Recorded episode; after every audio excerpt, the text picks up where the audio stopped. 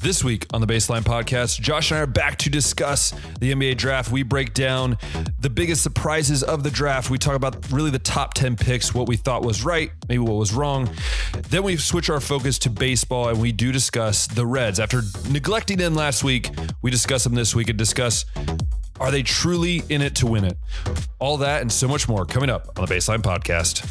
Hey everyone, welcome back to another episode of the Baseline Podcast. I'm Ben, that's Josh.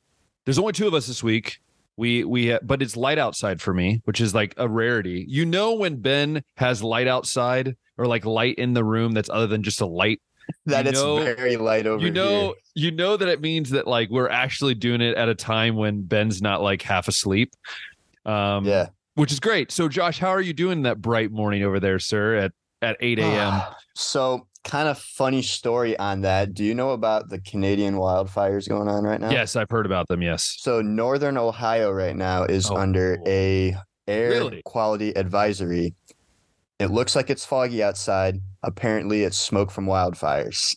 So, Dude, it- there's a little bit of a haze outside yesterday, and I even noticed some yesterday. And I was like, "Oh, I guess it's just uh, gonna rain today, maybe, or something like that." But no, it's it's smoke. So see, you know, on top of that, you know, I live here in Budapest in Europe. You know, I don't have to worry about wildfires to getting smoke inhalation in my brain. It's freaking people smoking cigarettes over here. So uh, I understand what you mean by smog. I mean, there's literally smog from people just smoking over here, but no, uh, it's just a joke. Um, but no, I mean, and, and it's also crazy because I know Indiana just had a tornado as well. So that's like mm, two things going on in the same like kind of the span of things. Um, but no, we had a great episode last week, Josh. I don't know if you you remember any of it, but I thought it was just it was brilliant. Chris is just he is a he is a brilliant man when it comes to and basically taking an audience for a ride. We don't know what the ride is Yes. at the time, but it was good. Is there anything that he said last week? You know, we didn't really get to talk about it after the after we were done, but is there anything last week that he said you thought was like, wow, that's a very good point. We hadn't thought about it. We hadn't talked about it. um, not necessarily any one point, but the thing that uh, I guess was news to me was the whole uh, bit about Raiola's tape not being out there. Yeah, yeah, yeah. I tried to I tried to look for it after we were done, and I couldn't find any either. Th- Now, I wanted to talk about that because I know, like, we were just talking with him. We didn't, me and you didn't really get to talk about it. It's very fascinating to me because there's also a rumor that's come out lately that, like, you know, he's obviously switched schools. That like high schoolers are coming out and saying like this dude was not a very good teammate, like he's a spoiled kid, like, like what do you think of that? Like, I, I know we both have played sports in high school, and that that tends to there is those players like we're used to it. But do you think this is a problem that is why Ohio State kind of ran away? Is that why USC kind of ran away? Do you think that is, or is it just a whole bunch of smoke and we're going to kind of see, you know, the real him come out when he goes to college? Um, I don't really think that. Did Ohio State really run away? I mean, I just, they didn't really try hard to go back and get him, right? Because he decommitted and he didn't commit. They didn't really go back after him. That's what I'm saying. Like, not run away. I, yeah, I think it's because they just like quickly got Aaron Noland, so they were kind of like, okay, we got a guy now. Yeah, I mean, because I know, I know it could be all. I know, I know there's that, but I just feel like when USC as well doesn't go after him, like Luke, like Lincoln Riley, like he's a quarterback genius as well as Ryan Day. Like, I don't know. It just was fascinating to me. I, I don't know. Maybe it's maybe it's just me overblowing it, but it just sounds. It's just fascinating to me with Raiola and the fact that you can't find his tape. That's also adds up to it as well to me. It was- yeah, I and like I said on the pod last week, some of that um not verified by like any legit reports or anything, Yeah. but just some people on Twitter have said that one of the moves was legit, like his dad getting another job, so they Yeah. relocated, and then another transfer was because that school that he had moved to was going to make him sit out for like half a season, which is weird. If you're changing address, you shouldn't have to do that. So some of those might have been um, Yeah. legit. I don't know, but if th- that's the case, it makes a little bit more sense. But it's, it does seem a little bit more so like when you can't find tape and when you're getting moved around all the place, that that's usually on the parents. So I don't, I don't know what his dad's It doing, reminds me, but you know, I would, I would put it mostly on his dad yeah.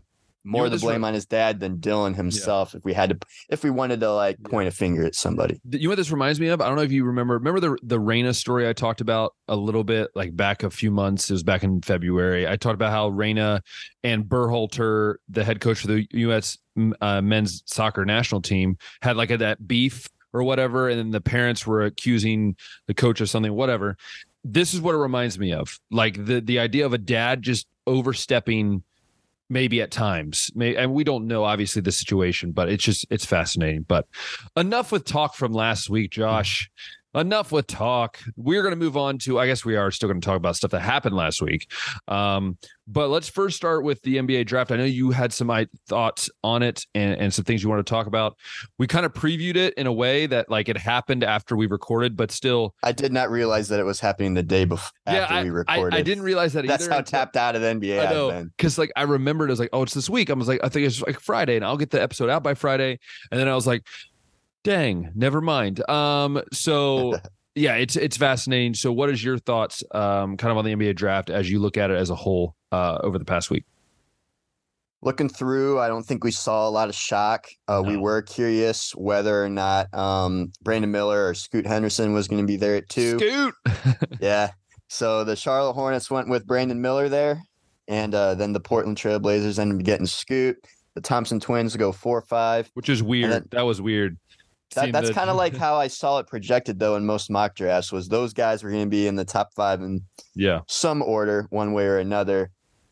But since that's not really a shock, I don't think we really have to discuss anything. But figure we could talk about a couple picks well, that we were excited to see where they fall, starting yeah. with the Cavs pick in the second round, getting Emoni Bates. Yeah, I will. I will mention before Emoni Bates, one guy that was shocked, and there was one shock for me, was Cam Whitmore from Villanova.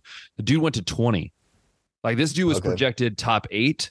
Um, now they're saying that there was some concerns, injury concerns, but I'm like, dude, and the the weirdest one I heard a lot of people talking about this was when the Magic just basically ruined both of their picks. Like I guess they just like the two guys they got. There's so many better dudes out there.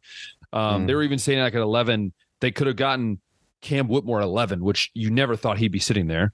Um, you could have got Gradey Dick. Um, I mean, there's so many other dudes, and I know that even people are saying they got Jett Howard, and they're like, "Yeah, you could have got him at like 20." like, you know, mm. like, and I, and I think, Josh, we've talked about this in the NFL draft. Sometimes these teams, like the coach, just has a mindset of like, "This is the type of guy I want. I don't care where it is. I'm going to take him." Where the GM does this, and I just think it's mind boggling. If you're going to do that, then just trade back. Like save yourself some money because now you're paying these guys more than maybe what they're valued. Yeah, better trade back than reach. Yeah. And so there, there's a few things. Um, I, will just briefly go over some shocks for me. The biggest before we go into the old Cavaliers thing, because I think you'll have some thought of this. What'd you think of Trayce Jackson Davis going second to last? By the way, that man going second to last from Indiana. The dude was dominant at Indiana, and he goes second to last. And maybe that's because the big man's kind of going away now, where like the traditional big man. But I don't know. Yeah, I don't know. Uh, I what did he play all four years at IU too? I think he played three or four. Yeah, something like that. He played a lot. Yeah, it, it seems like the NBA always favors like the freshman or sophomore that still yeah. has some untapped potential left. And when you're a a star in the college game for three or four years or whatever it was, uh, the NBA I mean, they're like, okay, well, we we're losing already three years out yeah. of his NBA career because of the extra time he played in college. And unless there was like significant improvement from one year to the next, or if he's like, like okay, 21, well, or if he was like 21 after four years. Yeah, they're just kind of like, okay, has he already reached his ceiling? This is as good as he gets. Yeah. And well, it's even I, like the, say maybe Toshiba too. Toshiba from uh, Kentucky is that his name? Tshiebwe, whatever the Oscar, whatever his name is. I know who you're talking about. Yeah, so he went undrafted and then got signed. I'm just like, dude, these dudes like, and that's probably why Edey went back. So that's I think why Edey went back because he's like, look, I'm gonna probably not get drafted or I get late second round. I might as well go back for a year, make some good money at Purdue, mm-hmm. and then maybe get drafted higher next year. Dude, that's crazy, dude. I didn't even think about that. That he didn't go. Yeah, that's a guy that um at least in the college scene they were talking about him in the NBA what he's going to be doing, and then exactly. he doesn't even go. Yeah, shoot. So that's what I'm saying. Like it was very fascinating when you look at all these picks. Almost all of these picks are dudes that are maybe 19, 18, 19, 20, 21, and that's about it. You didn't see many old dudes. And so it's very fascinating for me in that. But uh, going to what you said about the Cavs pick, I think getting to Monty Bates where they got him, by the way, at 49, when we talked about four years ago. Now, I know this guy's had a lot of off the court issues, But four years ago, we were talking about this dude being like a potential top two pick in the NBA draft in a few years. And you get him at 49 when, yeah, he's 6'9, about 110 pounds, I think. He's so skinny. but he reminds me of a Kevin Durant. Now, please, everyone don't hate on me in the comments. I'm not saying he is Kevin Durant. I'm saying he reminds me of a very tall, skinny type dude. What if what have I what did I say last week the Cavs needed? What did I say? Wing play. I said they needed a three or a four that could Need stretch the floor. They got a six foot nine dude who's only like, I think he's only like 20 or 21 years old. I think that is a perfect fit for the Cavaliers. A lot of people have been hating on it, I think, because they're like, oh, he's off the court issues. Dude, we got rid of guys that had no on the court, off the court issues. And to be honest with you, it's the NBA. You're paying them millions of dollars. If you're not, just cut them loose, right? So it's not a risk. If you got them in the 49th pick. So that's my thoughts. Um, also, I was kind of hoping they got Keyontae Johnson from Kansas State. Used to play at Florida. That would have also been a cool pick for them. But hey, I'll take Emoni Bates. What's your thoughts on Emoni Bates? Basically, uh, echoing everything you just said. When you're in the second round, most likely you're Fine just going to draft a guy that you're going to cut in two years, anyways. Every now and then you land on a Nikola Jokic or a Draymond Green that sticks around the league and has uh, you know several All Star selections and stuff. Yep, you get a guy like that. So Emoni Bates, the ceiling's super high. Uh, was the number one, I think, recruit Yeah. in his high school By class at far, it wasn't even close. Things didn't really work out in college and even playing at Eastern Michigan, he didn't really look like he was a former number one recruit No, or anything like that. But the potential's there, the talent's there. We'll see if the Cavs staff can uh, develop him and get that out of him. Maybe he can spend a little bit of time in the G League first. But Do a two way player type thing. Yeah, so for the for the 49th pick, I, I don't know how much better you could have gotten. No, and I and I think you have you have Mitchell there. I think that'd be a great guy to mentor under uh, be underneath as a as a mentee. It's having you know uh, both Garland and him who have been there that can maybe help out as well. Um, so yeah, and I think touching on the second round. Um, also, just in general, did you see how many dudes from France got drafted this year? There was like five dudes from France. say I, th- I think there four were so five. many. I was like, wow, the French are just pumping them out lately. That's Yeah. besides the point. What was the other pick? I know you had a big pick that I know Chris, if he was here, would have been really upset that where he got picked. Uh, who would Yeah, be, Josh? figure Who we gotta yeah, we gotta talk about Bryce Sensabaugh. yeah, going mean, 28th to the Jazz, right? yeah. It. Well, I'll let you go first because I, I have some thoughts, but I'll let you go first. What What do you think of the positioning of that pick, and then how he fits with the Jazz? I, I really don't know where he probably should have gone because some mock drafts I saw him going as high as 14, but I saw some that had him as going going late as the middle of the second round, which had me thinking as a Cavs fan, could we possibly Yeah, get. Bryce Sensabaugh? but rightfully so, goes in the first round. I think uh, Chris said, and I'm going to take his word on it, that he was playing out of position at Ohio State, maybe not really a a point guard or whatever. I mean, his assist numbers would indicate that that he's not really a, a distributor he's or anything like that. Yeah. But um, for 28, I, th- I think the Jazz did really well there. Uh, you're Yeah. you're looking for guard play right now, right? Since you don't have Yeah. Donovan Mitchell over there anymore, so maybe somebody that uh, it's a really good value pick at 28 that could develop into, you know, a serviceable guy for the next uh, several years for them. But I like to pick at 28. I would have Yeah. liked it at 20. I know. That's what I mean. That's what I'm saying. Like, I, I just feel like the re, the issue with Bryce Sensabaugh was is that he's kind of a bigger dude. He's like six six. He's probably about two twenty. He's he's a bigger like he's a, a thicker dude. Um, it reminds me a lot of the the Spurs drafted our our freshman from last year. Now I'm blanking on his name. Um, but anyway, so that that's two years in a row they've had a freshman picked, and and both guys it was kind of they slipped a little bit more, and I think it's because they were more scorers, but they played out of position. Like Bryce Sensabaugh was playing at times the four, at times the one, at times the three. Occasionally they put him at a five because they just need to go small ball. Um, I think he's ultimately a three, probably a two as well. Like I think he could play two and three. But if you're the Jazz, like you should be stoked about this. Like you get a dude that is very physical. Um, I think he's going to be a great scorer. You give him a few years. They also, you know, tie him up with Keyonte George from Baylor. Those two dudes, I think, are going to be electric for the Jazz. I mean, with Markkanen, you have some of these other dudes, Jordan Clarkson, some of these guys, right?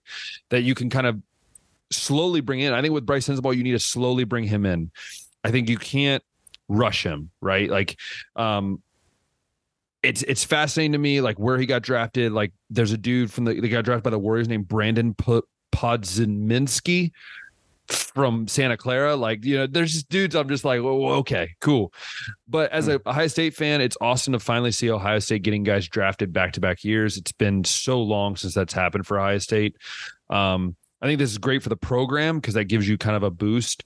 Um, if he would have fell to the second round, I would have been mind boggled because I think that his talent is way better than a second round talent. Like I think he was injured part of the year as well with his knee injury, which kept a lot of people hesitant about him. When he's fully healthy, we saw it. Josh, you've seen it. When he's fully healthy, healthy, he's getting 25 a game. Right? Like he's putting up 25 and, and eight rebounds a game. And that's what you need at a high level. Will he ever average 25 in the pros? Probably not. He'll probably be probably like a 15 and six kind of guy. But hey, in the NBA, you don't need a lot of 25 point guys. You just need one good score and a bunch of guys that can contribute as well. Miami Heat system. Yep. Exactly. Right. Anything else NBA draft I'm related? I'm trying to think. Well, I did. I thought it was interesting too that like there wasn't a ton of Euro dudes this. I mean, outside of uh like the Fran- the guys from France. Outside of that, there wasn't a ton of other countries. Like that was the weird, the weirdest thing. Like there's a guy from uh, Nigeria originally, but he's from Barcelona. Um, James Nnaji, who went to the Pistons. There was a guy from I think Serbia, another Serbian Serbian Tristan Vukovic or Vucevic, something like that. But other than that, Mm. I mean, you did have two dudes from the same, by the way, from the same French league team go in the top 10, by the way. I don't know if you saw that. Hmm. So Wembanyama from Metropolitans. And then at seven, the Pacers drafted uh, Bilal Koulibaly, who also is from the Metropolitans. So they had two dudes drafted in the top seven. Hmm. But yeah. So any so what would you say, Josh, after a few years of this experiment, is overtime elite and G League Ignite, is it worth having to produce good ball players? What is your thoughts? Is it worth it? Or should we go back to go to a, go either go straight out of high school or go to college? I feel like it's just weird with this whole like weird one year team thing.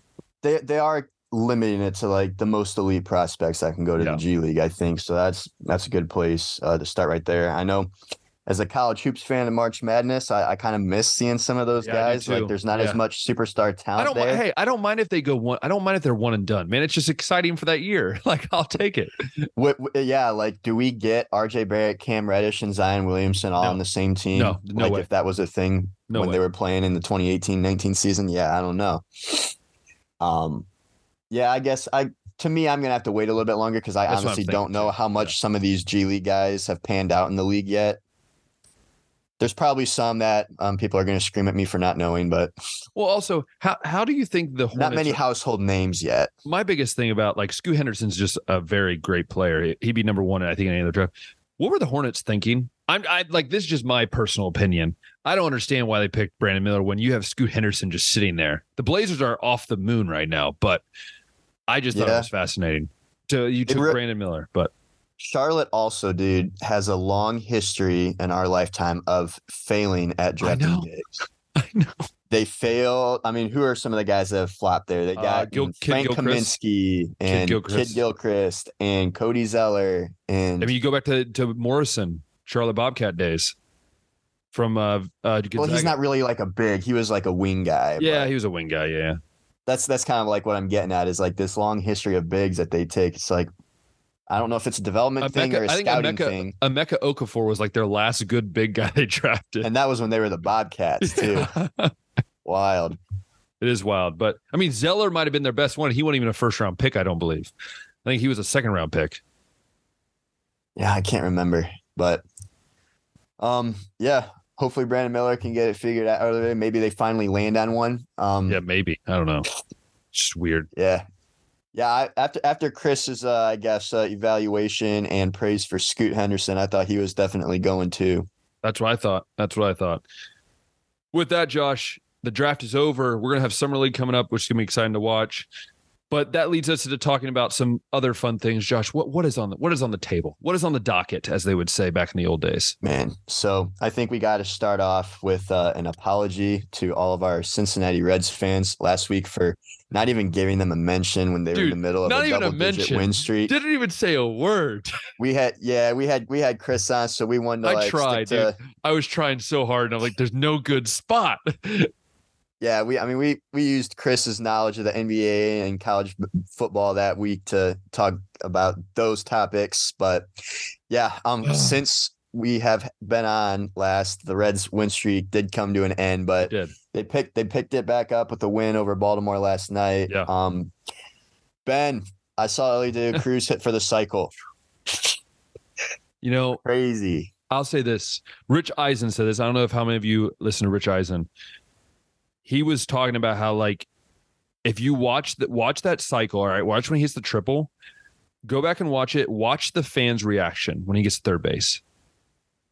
Josh, you've been in Ohio, you know, a long time, most of your life, right? And you've been to Guardians games. I, I'm sure you've been to a Reds game or two. Um, hmm I could tell you this from someone who went to Reds games my whole life. This is the most excited I've ever seen Reds fans since maybe the 2010 when we won the first uh, division title since 1990. Maybe then, but even more than that. Like Joey Votto's even come out and said like this is the most exciting he's ever like been around in Cincinnati. I mean, they sold out three straight games against the Braves. Yeah, they won one game. Dude, I don't care. This is resurgence in the city that started Major League Baseball, right? The very first professional team in baseball in America was in Cincinnati. And so for me, by the way, watching Elly De, De La Cruz play, now I'm saying this, uh, by the way, after he's now gone 0 for his last 12, but we don't talk about that. He's still hitting like 300. All right. But when he hit for that cycle, I don't know. Did you listen to the call, by the way? That call was, I was watching the game, dude. Yeah. I noticed that in like the second or third inning, it was already a five to four game or something like that. So I was like, oh man, we got a shootout here. And then, And then they- by the like the sixth inning, there was seven homers hit or something like that. Yeah, and then I love the call when he's like, he's like, he's like, it's the cycle. I mean, that call will reign in my head for. I mean, he's like, Ella. What he said something like some amazing thing that I'm now mad that I do not remember what he said. But anyways, they called him a great nickname. But this is what I would say: the Reds during that 12 game win streak. If you watch the Reds game, right, Josh, if you sat down and watched the Reds game, you look at this team and yeah, it'd be fun to watch, but you're like, there's no way they should have won 12 in a row. Like they have no starting pitching right now. Like literally, they're throwing out dudes that I've never heard of because they're all hurt. They have Abbott, who just comes out, who no one knew really outside of Reds fans. He's now 4 and 0 with like a 121 ERA, right? You have Spencer Steer, who's come out of nowhere this year. It's got 12 bombs, 46 ribbies. Jake Fraley, as we call him, uh, Rakin Fraley. Um, um, but he's now got 12 home runs, 47 RBIs. Friedl, India, um, Ella De La Cruz. You know, you name these guys. And Rich Eisen said it great. He said the joy of baseball is back in Cincinnati.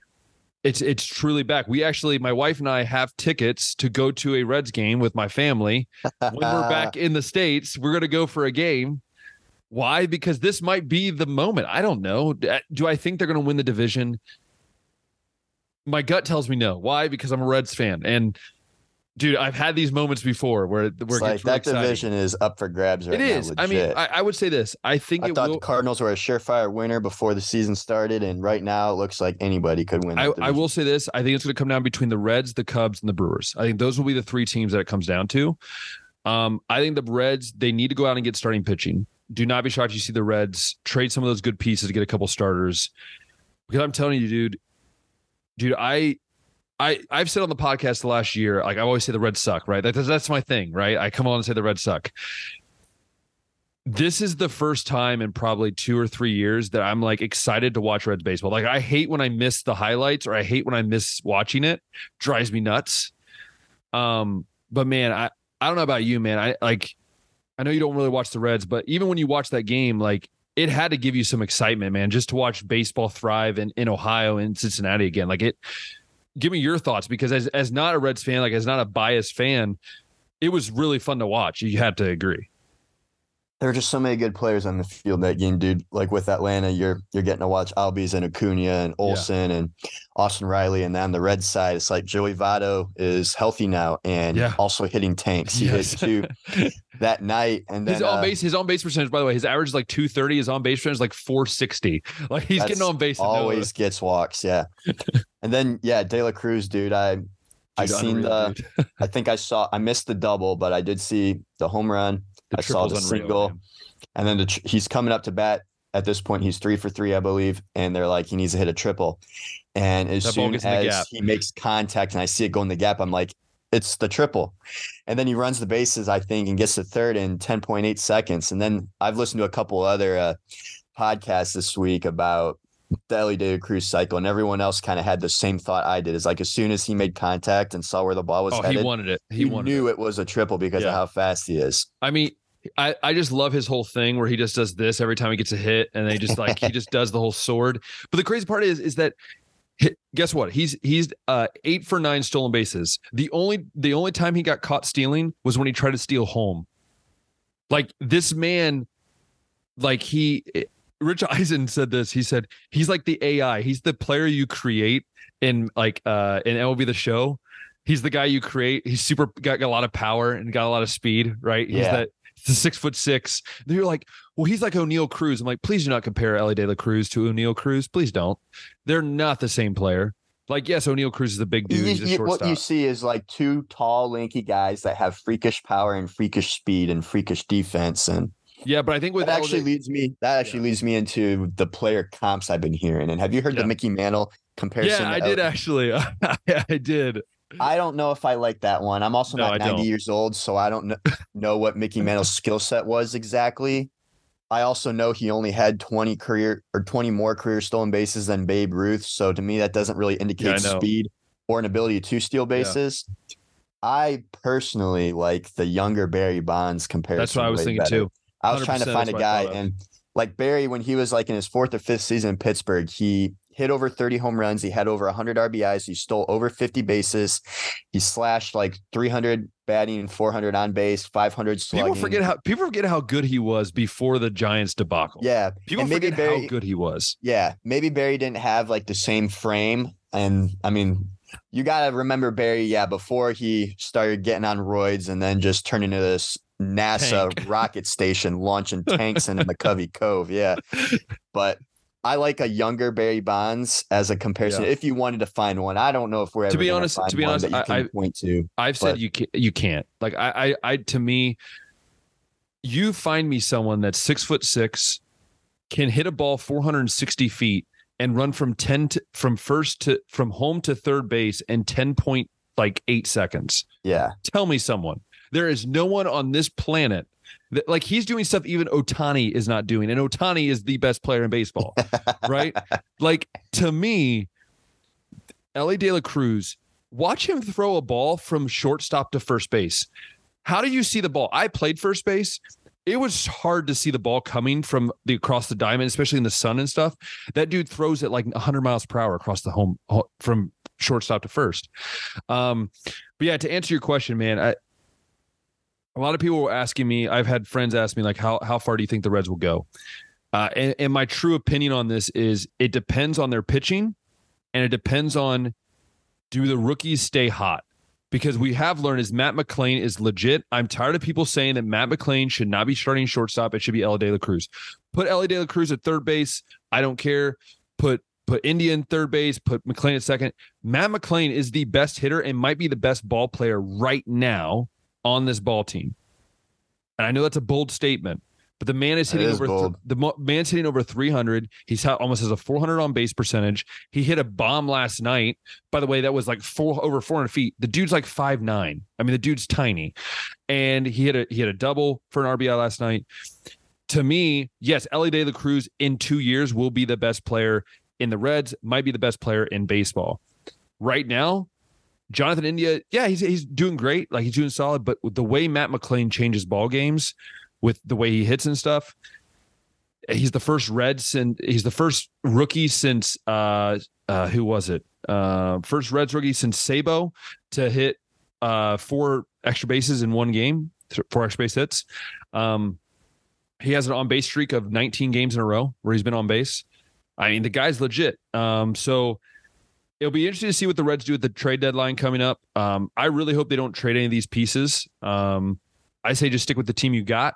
Um, I think Joey Votto, you keep him around. He's been a great veteran leadership the last few weeks. You keep him around, let let him do his thing, then let him walk after this year. Obviously, he'll be he'll be out of contract, but um, yeah, man, I, I know that's a lot there, but I hope that sums up what you asked, and I and I hope you can you can add on to it if you you you need to say there. Yeah, it, it's a tough position to be in because I think the Reds are definitely ahead of schedule. And oh yes, for you, sure. Do you make a trade at the deadline to maybe get a starting pitcher just so that you're capable of winning one round one of the playoff playoffs game? Yeah, like one playoff. and risk the the future of being able to have all those guys develop together and then maybe becoming a more lethal force than what Yeah. you would have otherwise. That's that's the tough thing that I every GM struggles with, and um, It's just tough because- on what yeah. to do. It's just tough with the fact that they're starting dudes like they're only going three innings, man. Like it's like by the way, I did not say this in my talk about the Reds in my blabber. Okay, th- I'm just making up for the fact that I didn't get to talk about him last week. Um, but uh, Alexis Diaz, I don't know if you've seen his numbers this year. Dude is a stud. The the man is 23 of 23 for save opportunities. He's now I think got 27 in a row since last year or 28 in a row since last year.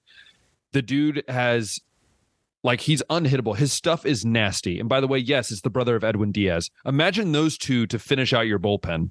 Imagine having one and then the other. It's it's it's mind blowing. But Alexis Diaz has been a bright spot. Lucas Sims as well. The bullpen's been very good. It's the starters that I've worried about. So if I would say three things they need to upgrade, they need to get uh, a better starter, maybe an extra bullpen arm, uh, maybe another utility guy. Um, but hey, you know what? We have a catcher hitting over 200, so we're making it.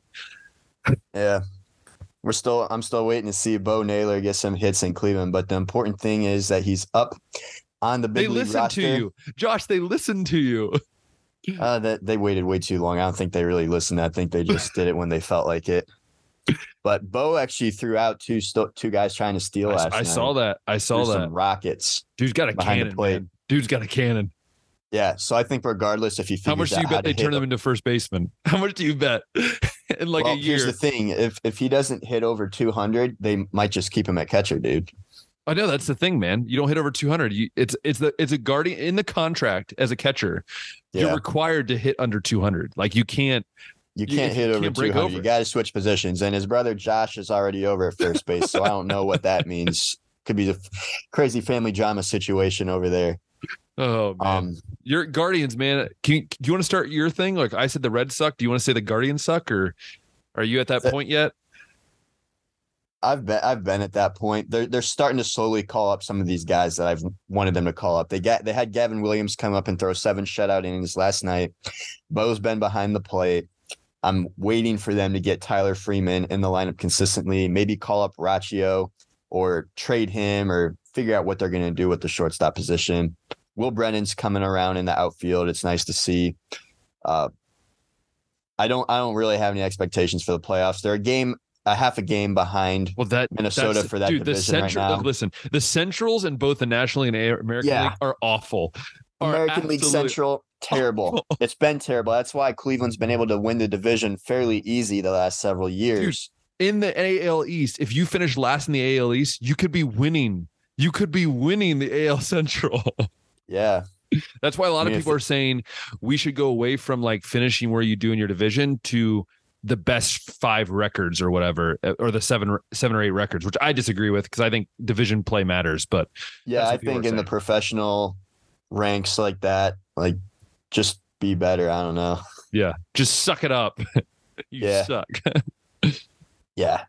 No uh Oh, no man. relegation situations there. But yeah, Cleveland Cleveland's been able to easily win that division and Yeah. it seems like they're just content with it. And even some fans are content with it. Yeah. Like, what are you worried about? We're gonna win the AL Central again. And it's like, yeah, and then we're gonna get bounced in three games in the first round. So what's the point? I mean, you listen. I remember when I was at Cedarville. We were both at Cedarville. I think you were at Cedarville at the time. When when the Cubs played the Indians. Yes, I said the Indians. Okay, don't cancel me. Um, when the Cubs played the Indians in the World Series, that was your guys' moment. Like that was like. Does that still seep into you? Like of all these, like uh, obviously last year and like this year, it's like do you ever look back like middle of the season go like we had it like it was it's there it was it was there for us to take It Does was it there. And the 2017 season, I felt like was even a better team. yeah But I, I guess I just got a taste of like what my parents and other older uh, Cleveland fans got to see in the 90s when you had Jim Thome, Manny Ramirez, Yeah. Sandy Alomar all on the same team. And they played in two World Series then in 95 and 97. Ended up running into the Atlanta Braves team that had Tom Glavine, Greg Maddux, and John Smoltz in the that team rotation. ridiculous And then 97 uh, ran into a fairly new Florida Marlins, uh, new expansion team from a couple years prior that got really good really quickly and ended up losing to them too. And yeah, 2016 was, I mean, that that's the peak of my Cleveland baseball fandom. Honestly, that's the only time I've ever gotten to see a team play in the World Series. yeah Thank goodness we got the Cavs 2016 know. ring, so I've gotten to see a title. yeah there we go i that mean goes for you too. That is true. I mean, I am a Cleveland. I, that's the weirdest part is people always. It's so funny when I tell people, "Yeah, I'm a Cleveland Cavs fan, Browns Cleveland fan." Browns fan. Oh, so you're you're a Guardian? No, I'm a Reds fan. You know, that's just the way my dad was. Mhm. My dad was brought up a Reds fan, Browns fan, you know, and then Cavs fan. So, but no, it is fascinating, man. I, I'm interested to see how the Guardians do and the, the Reds do. Like, people ask me, like, if the Reds don't make the playoffs, are you gonna be bummed out? I'm like, no.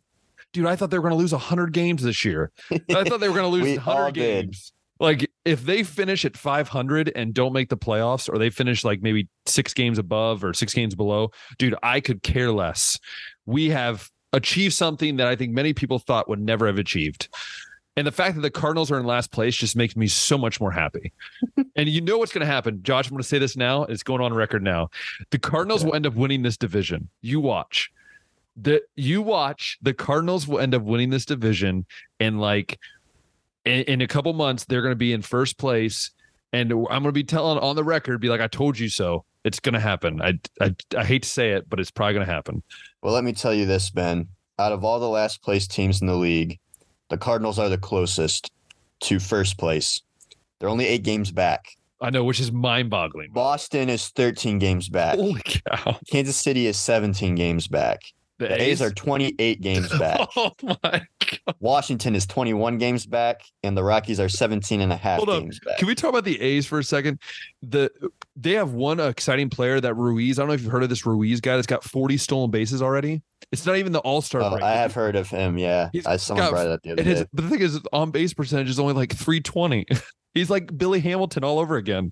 The yeah, guy gets on sounds base a like lot like him. because Mhm. Billy, I mean, Billy Hamilton at that one, remember when he got brought up was like stolen base king. I'm like, yeah, he could have 100 stolen bases a year if he would just get on base. he yeah, gets on he, base like he was only hitting like 250 or something like that. and he was not on base percentage was like 230 at times. It was all. That threat was there though to run. It was always there. so, what do you think about the whole stolen base thing? Are you excited to see it back when they're getting like we have like five dudes with 20 stolen bases already?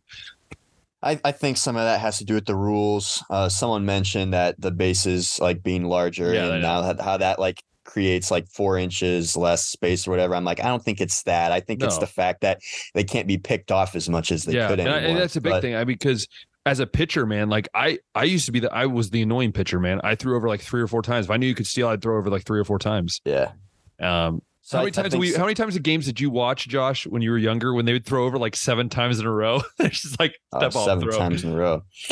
Even even still though, like before this rule change, I feel like when we were kids, we when we had guys like Ichiro and Jose Reyes, and a lot more guys were like Billy moving Hamilton. around a little bit, and then we got moved to like the home run Yeah, being cool, and that's no what everybody was going triples, for. no Yeah. doubles, just Speed singles was and speed home was runs. kind of going away.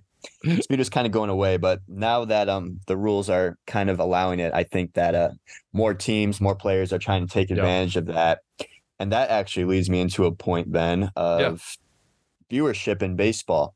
It's The MLB reported that this weekend, I think attended it was the largest attended weekend in Major League Baseball since some several several years ago. Like Yeah. Baseball doesn't seem to be dead, and Yeah. it would appear that all the changes that they've been making with the pitch clock and Mhm. the bases and everything is actually making more people Yeah. interested in the game. Do you have a take on that?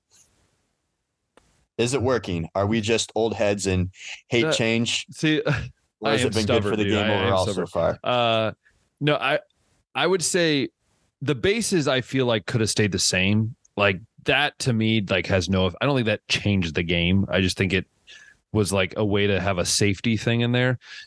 Okay, I will say that maybe the game's going quicker has created more people to want to watch baseball, but it still sucks because I don't know. I like going to a baseball game for like four hours and just like hanging out at the ball game. I don't know, like games being done in two hours feels like I'm back in like little league and like it's a six inning game and like then it's done. Right. So no, I to answer your question honestly, I think that shortening games and like having more of a speed type of like it makes it feel more like the NBA or like, you know, football where everything's more fast paced. I think that's helped bringing more younger viewers, but I think you're still going to have a lot of the majority would be like, "Hey, I would wouldn't mind if we took away something that has just been added." But hey, if it's doing your job, as we know, baseball is all about making money.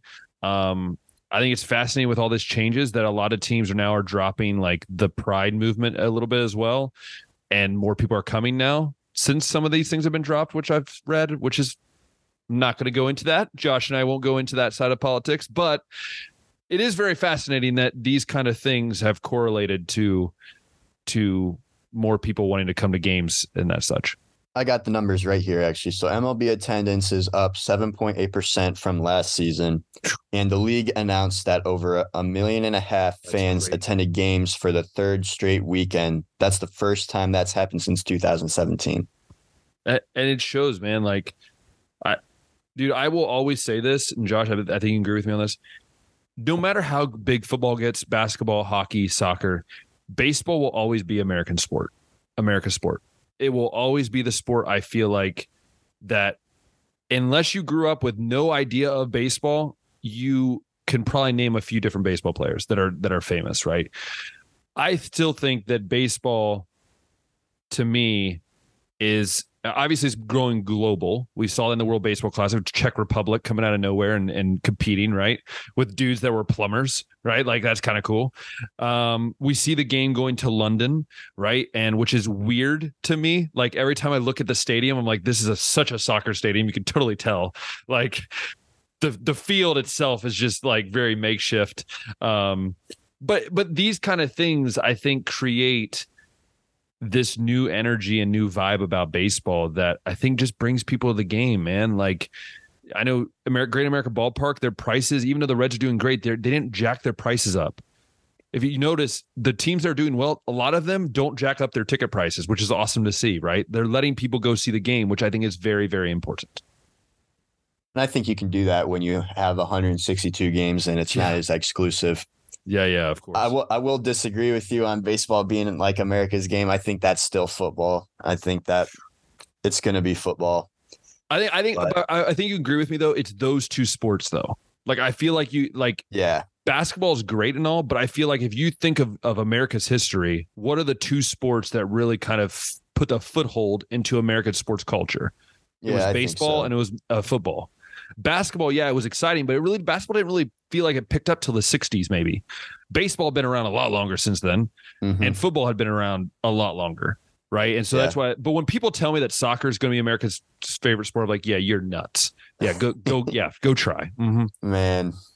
Sorry, yeah, I mean, if if it was ever going to be, well, it's going to be when Messi's here in the Yeah, states. so jeez, we're not gonna get started on we'll see what happens. Yeah, Yes. baseball though, man. I'm I guess I'm glad to see that some of the changes are working. I was doubtful. I thought that you would just um turn away maybe some of your more like into it fans, Yeah, the ones that actually care did about it, though. and it wouldn't really draw much new audience. Maybe they'd watch one game and then that'd be it to see what the changes have done. But it seems to be working so far. So It, tr- the jury is out, but looks like it's positive. That is true.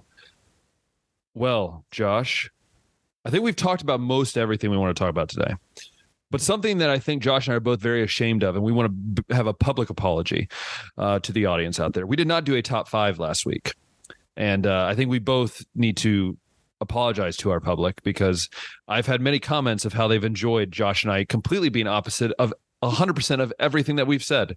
Um, there is literally, I've went back and watched, there was maybe two things that were even semi close to each other. Josh and I obviously have different brains in the way we think, but that's how God made us. Um, so, Josh, are you ready for our top five today? Let's do it, dude. Okay, I will introduce what we're talking about. Yes, I will introduce it. So we're so a fascinating thing came to my head the other day, right? We were talking about Wemby, Wemby or Wembyama, uh, who got drafted by the Spurs. You know, they're saying he's a generational talent. So I thought, what about these other generational talents in sports that growing up we saw or we we kind of witnessed them get drafted? That we thought after they got drafted, like this is a guy that is like the most hype you can get, like the most hype any of these guys ever got in our minds. Now, this might not line up with what the public said, but maybe in our minds, like this is the guy that I want to put all the hype around. Like this dude's gonna be legit. So we came up with a top five list. Um, now, Josh, do you think you're ready? I'm ready. Do you want to go first? Do you want me to go first? I'll go first. Okay, let's do it. Do you have any honorable mentions, or are you sticking with your five? Actually, no honorable mentions today. No honorable mentions. That's perfectly fine. Yeah. Not that Um, you, not that you totally just remember that I did not tell you this until five minutes before we started. Yeah. I'm I'm not I'm not I'm gonna spoil a little bit. I'm not gonna have a lot of flops on my list, and that tends to be because I don't end up buying into the hype that everybody else you're does. because you're a party pooper. oh, you're I'm a party, pooper. I'm a skeptic. I'm a hater, and most of the time it, I end up being right. But prospects that I've been excited about, or Yeah. maybe these are guys that I was excited about way more than what everybody else was excited about. But Mm-hmm. Yeah. Number five here is probably the one that has been uh, the least successful in the pros so far. Uh, it's going to be Chase Young. oh, I yeah, love that was- Chase Young was- oh, I love Chase Young in college. Uh, got to watch him live a couple times. The final season at Ohio State, where he had legit. where he set the sack records, just absolutely insane. I got suspended. Big freak athlete.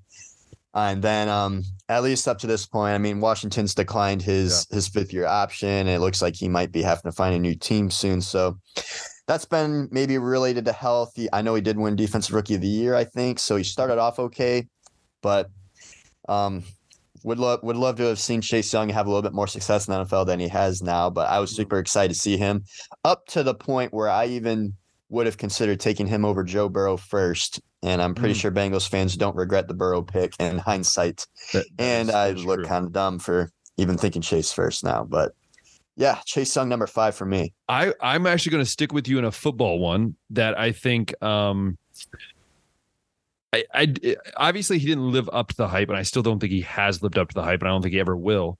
But he did just play for the Browns. I think you know you might know where I'm going with this one. Um defensive player, defensive end to be exact. Uh that'd be Jadeveon Clowney. Ever since he took a Michigan's helmet off and destroyed him in that bowl game, I fell in love with the hype around him. Then I watched his tape and I was just like, this man is not human. Um, then obviously he went to the NFL and he hasn't.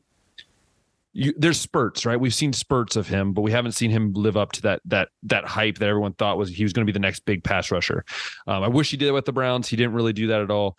Um, but Jadeveon Clowney for me is number five, and that was like a very easy one for me because it wasn't someone that got overhyped, I think, or underhyped. It was kind of just I think right where it should have been, but maybe he didn't get really where he needs to be. I guess. Yeah, number one pick. So I mean, he's made some Pro Bowls, but you're expecting like Hall of Fame Oh, yeah, talent at number sure. one overall. I feel like, and I don't know if he will be a Hall of Famer. No. Um, and health was always getting in Yeah. the way of him, just like it has Chase Young so far. All right. Do you want me to go next? I'll go this one. All right, four. Who Four. you got four? So this one, I'm going basketball. Going basketball. I would go LeBron James, but I feel like that's just not fair. Um, I was like eight. Yeah. what was I like, going to be hyped Yeah, like about? what have I? What have I? Kids from Ohio. I didn't know. cool. I didn't know any hype for LeBron. That kid's cool. That's awesome. Um, no, for me, I, uh, I was. So this is an interesting one because I, I, I didn't know like I didn't obviously I didn't watch a lot of basketball outside of of of Ohio State basketball. Like I, I'd watch the you know the the tournament and everything, but for me, D'Angelo Russell was like. The guy that I was just like, dude, this dude, what he did at Ohio State, the triple doubles he had, like just what he did in general. Um, and, and I kind of want to put this in the same thin sense because I had these two of the same realm. Is uh, Evan Turner's the same thing for me? So I was old enough to really because I was in high school ish time frame. And so both, I think for me at this fourth spot would be Evan Turner and D'Angelo Russell from Ohio State in the same kind of realm because they got drafted, I think, the same spot. I, I believe. I think they did. I think they did. D'Angelo Russell got drafted what? Second. Second, yep, and I think uh, Turner did as well. so for both of them, for me, that that just for them at that moment, uh, they both were Ohio State players. I was super hyped about them, both super talented, dominated the college game at their level. And I thought D'Angelo Russell going to the Lakers with Kobe, like this is going to be like the perfect fit. Ended up being an awful fit. And he kind of has struggled. Now he has a resurgence. I think you can agree. D'Angelo Russell's kind of come back to to where we thought he might be. Maybe not as good, but where we thought he might be. The year in Brooklyn was awesome. So to me, number four most hyped I've been around a prospect would be D'Angelo Russell and slash Evan Turner, uh, if you count them there. Ohio State basketball players. Yes. Those are the only ones I have. I don't have the rest of them are all there. So, okay. Okay. Uh, number four for me is also a basketball player and is kind of linked to another former Ohio State Oh, hot prospect. Um, number four for me is Kevin Durant. oh. And everybody knows the story of that season. Yep. Who's going to be number Greg one, Oden. Greg Oden or Kevin Durant? Greg Oden, Kevin Durant.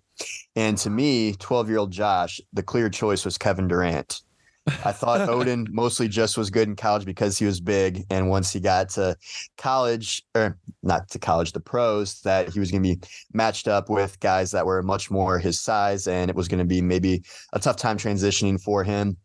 Whereas Kevin Durant was like Was the skill guy man. that could score 30 points a game. It was like, okay, Kevin Durant, he's going to be the guy. And I mean, in hindsight, Kevin Durant has been the guy. Greg Oden, health was never a concern in college. And then all of a sudden was he got to the just sucked for NBA him, and yeah. never never really got to even stay on the court. Um, those, those big centers, man, it's, it's something that Chris brought up last week is why Yep. he stays away from unicorns and wouldn't even draft Wemby first overall. Definitely controversial hot take right there from him, but uh, Kevin Durant to me, that was the guy that uh, the only basketball prospect I ever really was excited about was when I was a younger kid, and I'll have one more on this list later on that we'll talk about. But Yeah. yeah, Kevin Durant, number four for me. Mm. Who's number three for you? Who's number, number three. Number three, we go to the baseball scene, and Oh, I'm good, dude. We're like it. We're on. We're on the same thought process. we're on the here. same we're just going- leagues. we're just going the same leagues here. So, number three to me is a kid that graduated high school early with a GED and was playing JUCO baseball dude, when we're, he was we're going the same 15 one. and 16 year old. Something that I had never heard of. I was like, what the heck is going on? How can this kid be playing like top prospect talent at this young of an age? Then gets to the bigs when he's 19 and has only lived up to the hype, and that's Bryce Harper. Dude, I would go in the exact same space as you. Same space, yes. Bryce Harper. Like there's there every now and then I feel like baseball's top prospects always hit way more often Yes, than they do, football's and yeah. basketball's top prospects. I mean, you can go through the list of like all the hot names coming up. De La Cruz looks like he's gonna be living up to the hype, and Mike Trout has lived up to the hype, and Shohei Ohtani coming from Japan has lived up to the hype, and Bryce Harper has lived up to the hype, and we could probably name several other guys, but Bryce Harper at number three for me. Yeah, I'm gonna say Bryce Harper. Like I, I that wasn't even a question for me. I just the only spot I had to figure out was where I was gonna put him in my list Mhm. because Bryce Harper. I remember as a kid. I think he came up in what 2009. No, 2012. Did he come up in 2012? I think he It was the 2010s. I know that because I was 2010s. So- in high school. it was early in I think the 2010s, and I remember him coming up. And first off, it's so funny to look at a picture from him from then to now because he had no beard and he looks really weird. Um, but the dude like was electric, man. Like he brought the city of Washington D.C. the same thing that De La Cruz is bringing to the city of Cincinnati: hype, energy, excitement, something they hadn't seen in a long time. And I think Bryce Harper has delivered on that. Now, could he be maybe a little bit better than what he is now? Of course. But there's only a handful of dudes that have been better than him. Um, Mike Trout is just not human. All right. He's a robot.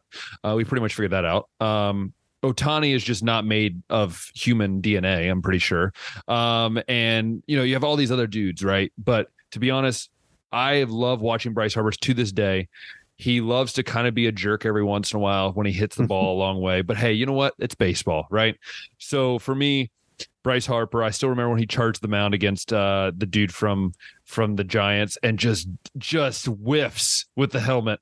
I mean, just whiffs with the helmet. So that to me still will stand in in, in time. But to me, number three is that uh, for me. Um, number two. Now, one and two was stupid hard, like dumb hard, because of all the prospects that I've ever been around. Um, and and to me, uh, I I'm gonna go. I, I'm gonna go with football here. Um, and for me, it, it, as a Browns fan, I have to go with a Browns player because, obviously, um, I might be one of the very only very few people that was super hyped up about Nick Chubb. I remember telling my friends, "This dude is going to be legit." I was so excited. And I think most of my friends that weren't Browns fans like, dude, he's a second round pick. I'm like, okay, tell me that in like three years. And look what he's done now. I mean, he is becoming the next Jim Brown. I hate to say that. Don't put that pressure on him. But in Brown's lore, he is becoming what's next to Jim Brown. Um, so for me, Nick Chubb has lived of up, if probably exceeded what we thought he was going to be. And as a Browns fan, Josh, if you disagree with that, then you can let me know. But I, I think Nick Chubb is is has been a prospect that I've loved and was so excited about. So I don't think that I was able to be as excited for the Nick Chubb pick as most Browns fans, and that's because I was sold on Saquon being our first pick. Mm-hmm. And after we passed on him and took Baker Mayfield, and then Saquon goes number two, I was livid, dude. I, I hated Baker Mayfield as a prospect. Ended up liking him better as a pro for a little bit. Um, but I, w- I wanted Saquon right there. And then since we took Nick Chubb, I'm like, oh, we just got like second round. But have you level. been proven wrong? Have you been proven wrong? Yeah, I've been proven wrong. Okay, I think Nick good. Chubb has had just as good, if not a better NFL career so far than Saquon. That baby. I almost had Saquon as a prospect on this list. Of course. But just missed the cut. Yeah, but that was one I was like, man, Saquon, dude, he's going to be the next great Cleveland Browns running back. He's going to help uh, lead us back to winning seasons, to the playoffs, and I mean, he's done that in New York. He's been a big part of their offense, but Nick Chubb has not been disappointing at round two. Yeah, that's true. But that's true. that's why I wasn't as hyped about that yeah, pick yeah. as you sounds like you were. I was very hyped. I was super excited because I was like a Georgia running back. And I was like, Herschel Walker. That's all I can remember. I was like, I was like, oh, it's the only Todd one. Gurley just a couple seasons before yeah. though too. But I just was excited because I was like, the Browns finally got a running back. They didn't have to overpay for it because I remember Trent Richardson. I was so demoralized. I was like, just don't draft anyone in the first round. But you know, I gotcha. Number two for me is sticking in the baseball scene, and this was a guy that I tried to actually watch in double and triple. Hank Aaron. It was a guy that I tried to watch in double and triple A, but my schedules never aligned for it to happen, or he never came to like one of the Ohio minor league teams. Yeah. I was just dying to get to see him in the pros, dude, because I loved watching his dad play when I was a kid. And then once he came up, he has lived up to the hype and then some. I feel like that's Vladimir Guerrero Jr. Dude, dude's a man. Started up as a third baseman, I think, has moved over to first base. Been hitting tanks. He's been hitting for average. He's been a fun guy to watch in the All Star games and the Home Run Derby. But that was one guy that I was like, man, I cannot wait to see this guy as a pro. Watching both yeah. Guerreros, hopefully have both both of them have Hall of Fame careers. Yeah, been good. It's I mean, he he's going to be a stud in the long haul. I mean, if he hits a ball from the ground, off the ground for a home run, dude, he's met his dad's. You know, like if you, if you don't know what if you don't know what I'm saying, go up on YouTube and look it up. It's it's pretty remarkable. Vladimir Guerrero, bad ball hitting, unreal. Uh, so Josh, number one, who is it for you? Who's the number one prospect you've been most hyped about uh, oh. throughout throughout any time you've been living? This one was the easiest one to figure out. Honestly, do you feel? Ranking, do hold on? Do you feel like we're going the same way on this? You go first, but I'm just. I wonder if we're going to go on the same one on this. Go. We could. Uh, I'm basketball's mine too as well. Yeah. Uh, number one for me, this is easy. Uh, Zion Williamson, just from yeah, watching all the. That you have same, yeah, same. Yep. I mean, watching all the tapes from high school and then getting to see him play in college. Like Zion was the one guy that actually made me care about Duke basketball as a North Carolina fan, and would watch Duke games maybe just as much as North Carolina games. Dude, I agree with you, though, man. Like I, it was not even close for me. Like Zion was in my list. Like I just had to figure out where I was going to be. I'm like, dude, I've never been so excited to see a dude dunk on a five foot eleven high school kid. Like, I've never been excited about seeing that. Like I, but I am. And, and then I watched his. I watched his NBA debut, dude. He had to start a little later in the season because of injury and stuff. But he, he got take was getting his minutes kind of limited. But anytime he was on the court, he was just he was actually hitting threes, if I remember right. Dude, like they're talking is- about yeah. him being a paint guy, and then he's just hitting threes. They were leaving him open, if and he's, he's draining them. And I was like, he- oh my gosh, dude, Zion's going to be everything and more that they said he could be. it's like what you but we said this josh zion has turned out to be one of those guys that i don't think loves basketball like i just don't think he loves basketball maybe he likes It playing does look that way now. but maybe he just likes the fact that he gets a big old fat check every month and doesn't really have to worry about playing i don't know Yeah, it's just basketball is just a means to an end, which is get rich. Huh, and- sounds like Ben Simmons. Oh, I'm sorry.